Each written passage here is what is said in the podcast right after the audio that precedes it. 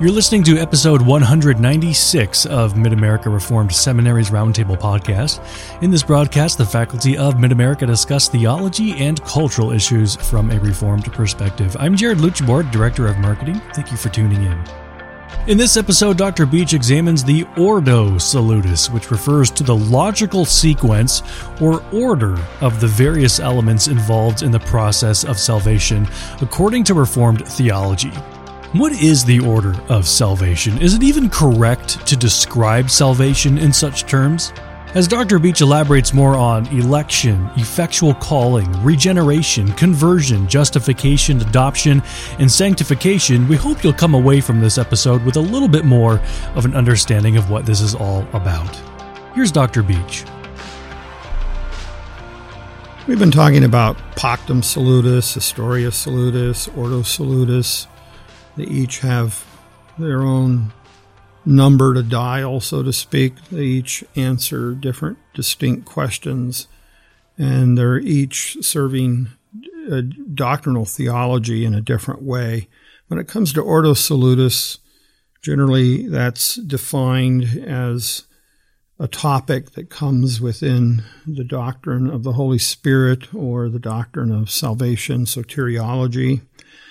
And it has to do with the Spirit's ap- applying the work of Christ to the sinner in the way of uh, calling them effectually such that they're born again, that they're converted, they believe, they repent, and being united to Christ by faith, they enjoy all the blessings that are attached to Him, all His benefits.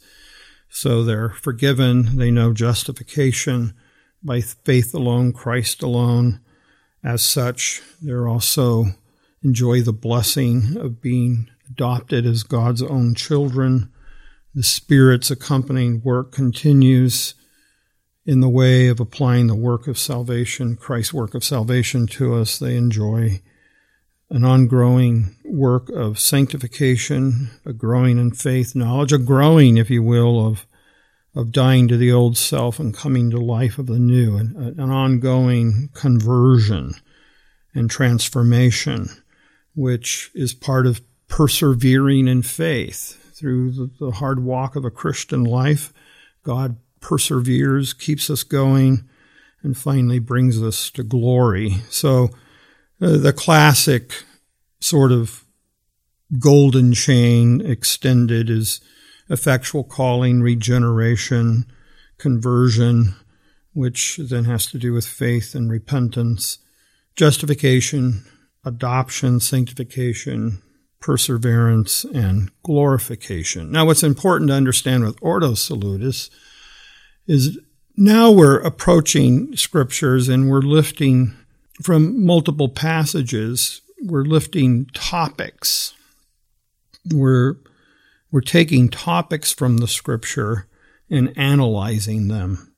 And this somewhat illustrates the difference between biblical theology and systematic theology. Typically, although there's different brands and breeds of biblical theology, but a more biblical styled biblical theology concern to trace the Historia Salutis and to talk about God's revelation on a redemptive timeline and honoring that and letting it build one thing build from another. And again, we get back to promise fulfillment themes and things like that. But with systematic theology, you're looking at the whole of the scripture and eliciting various topics that emerge, more dominant themes that emerge. And among those is the way of salvation how the Holy Spirit applies the work of Christ unto our salvation. And shorthand for that particular topic is the Ordo Salutis, the way or order of God bringing us to salvation and applying the work of Christ to our hearts. Now, when you look at that, there is some chronology in it. But what's pivotal in Ordo Salutis is that here's the benefits that come when the believer is bonded to Christ by the Spirit. because all the blessings are blessings, benefits that come from Jesus Christ. He purchased these blessings, He's the source of these blessings, and being united to Him, we enjoy these blessings. He bore our penalty, He paid for the curse of our sins, He fulfilled all righteousness. He was the doer and keeper of God where we weren't. He loved God with all his heart, soul, mind, and strength. He loved neighbor as self. He loved us. He fulfilled all righteousness. And as his commission was to go forth and fulfill all righteousness. So he stand, stood in the place of sinners at his baptism, anticipating, fulfilling righteousness, and there in a place for sinners, on behalf of sinners, he finally hung, hangs on a cross for sinners, for his own, for his elect, and gives us the Spirit too now to apply his benefits to us. So when we look at this topic, then, Ordo Salutis, we're not, first of all, following a timeline or uh, the unfolding of re- revelation and redemptive history we're soliciting from the scripture what does it tell us about the way of salvation relative to the Spirit actually applying the blessings and work of Christ to us. And that begins with regeneration, effectual calling. And there's been quite a discussion among Reformed people through the years on that question. Herman Bavinck in a book translated entitled Saved by Grace, handles this topic with great finesse. Encourage uh, anyone interested to look at that particular book because he addresses this topic of do you begin with effectual calling, which means the Spirit works through the power of the Word in such a way that he conquers every obstacle that we would put in the way and finally melts our heart, opens our heart to receive the gospel, and consequently, simultaneously, if you will, we are regenerated from death to life and come, uh, usually immediately, sometimes it might be arguably sometime later, but come to faith and repentance. But what's important is that the blessings are grounded in Christ that He's the source of the benefits. The Spirit takes what belongs to Jesus and ministers it to us. So the Spirit Himself is a gift of Christ to the church. And in the way of the pactum salutis, then, some Reform theologians have said, well, why limit it to just the work of the Son on behalf of sinners? In a certain way, the inner Trinitarian fellowship includes the spirits being sent forth from the Father and the Son in order to apply the work of Christ to sinners. What for Reformed people is non negotiable is that we can't regenerate ourselves. We can't make the preaching effective by our efforts. We can't, um, by our own willfulness or desires, uh, affect uh, the gospel preaching in a manner that it converts and brings to faith. This is the work of the Holy Spirit. And so when you consider more broadly the Holy Spirit applying the work of Christ for our salvation, the Ordo Salutis emerges. But what happens? Well, since all blessings are grounded in Christ, and in being in union with Him. I've always thought Lord's Day 12 of the Heidelberg Catechism handled this well, that we're grafted into Him by faith. We participate in Him and all His benefits. So you don't divorce Christ from Ordo Salutis. We don't disunite ourselves or find ourselves independent of Him and then enjoy His benefits. Rather, because we're bonded to Him, by the Spirit, uh, we find that we're also bonded to the blessings He gives. This is where it's important not to make too much of a chronology. There's some chronology in the Ordo, but if you make it too much of a chronology rather than more of a logical ordering of blessings, uh, we end up into some questions that are in, insolvable, really. But when you see it as a package, a blessing founded on our union with Christ, bonded by the Spirit, then it's not you get one of these and not the rest. It's not the case that you, you would be regenerated but never converted, or regenerated and converted but not uh, justified or adopted as God's children. Or, yeah, He justifies us and we're even counted as children, but there's no work of sanctification at work in us, and we can skip that part. There are different Protestant traditions that will accent one one or more of uh, topics in the Ordo Salutis to the exclusion of others or near exclusion of others.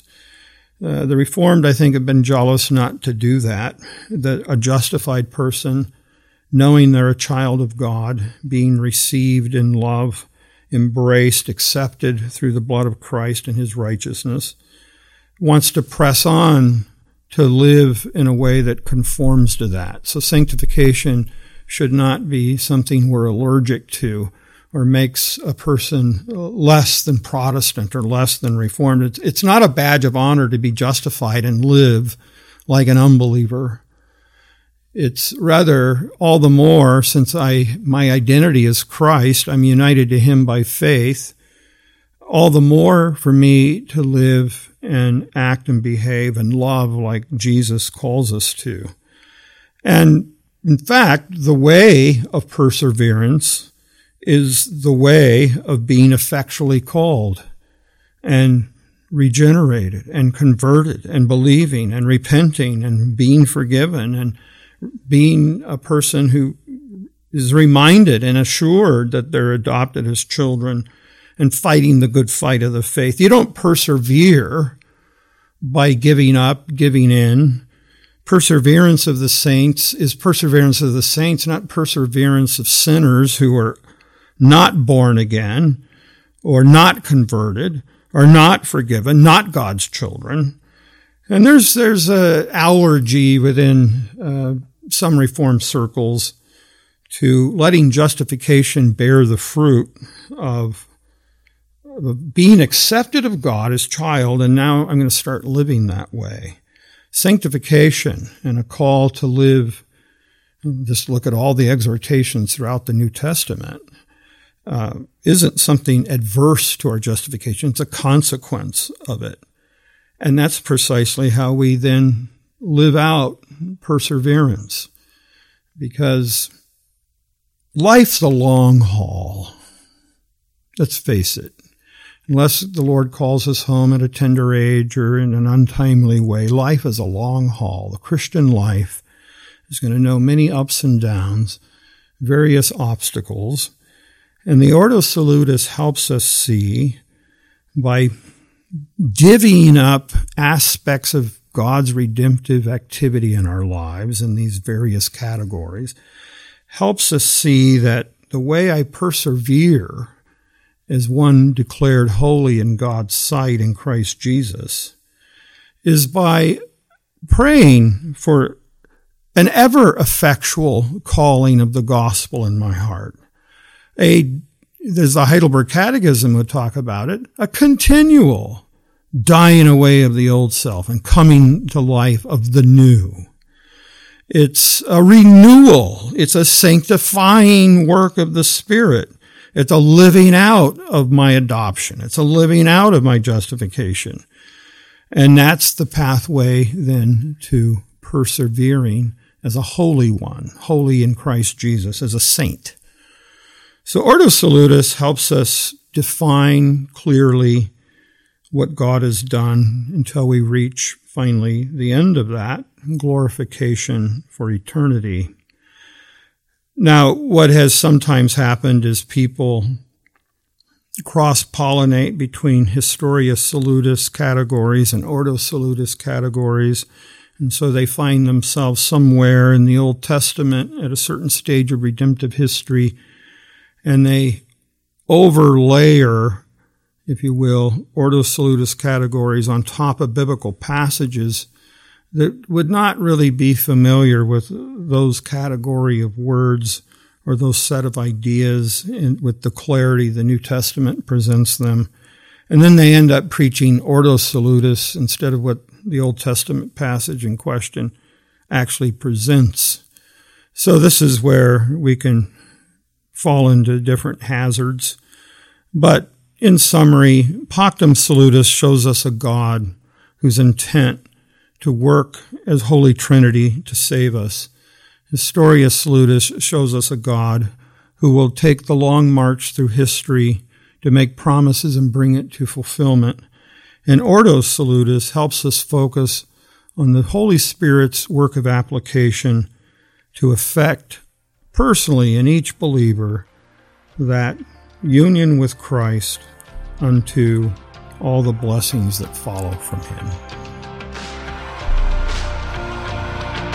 That wraps up Dr. Beach's series on the Pactum, Historia, and Ordo Salutis. Next week, we plunge headlong into church history once again with Dr. Alan Strange, starting a series of episodes that includes monasticism, various church councils, the fall of Rome, and Islam. If you enjoyed today's episode, consider subscribing and sharing it with friends or family. Your support helps us bring more engaging content to your ears and helps us foster not just a community of lifelong learners, but thoughtful practitioners. I'm Jared Luchabor. Thank you for listening. We'll see you in the next episode.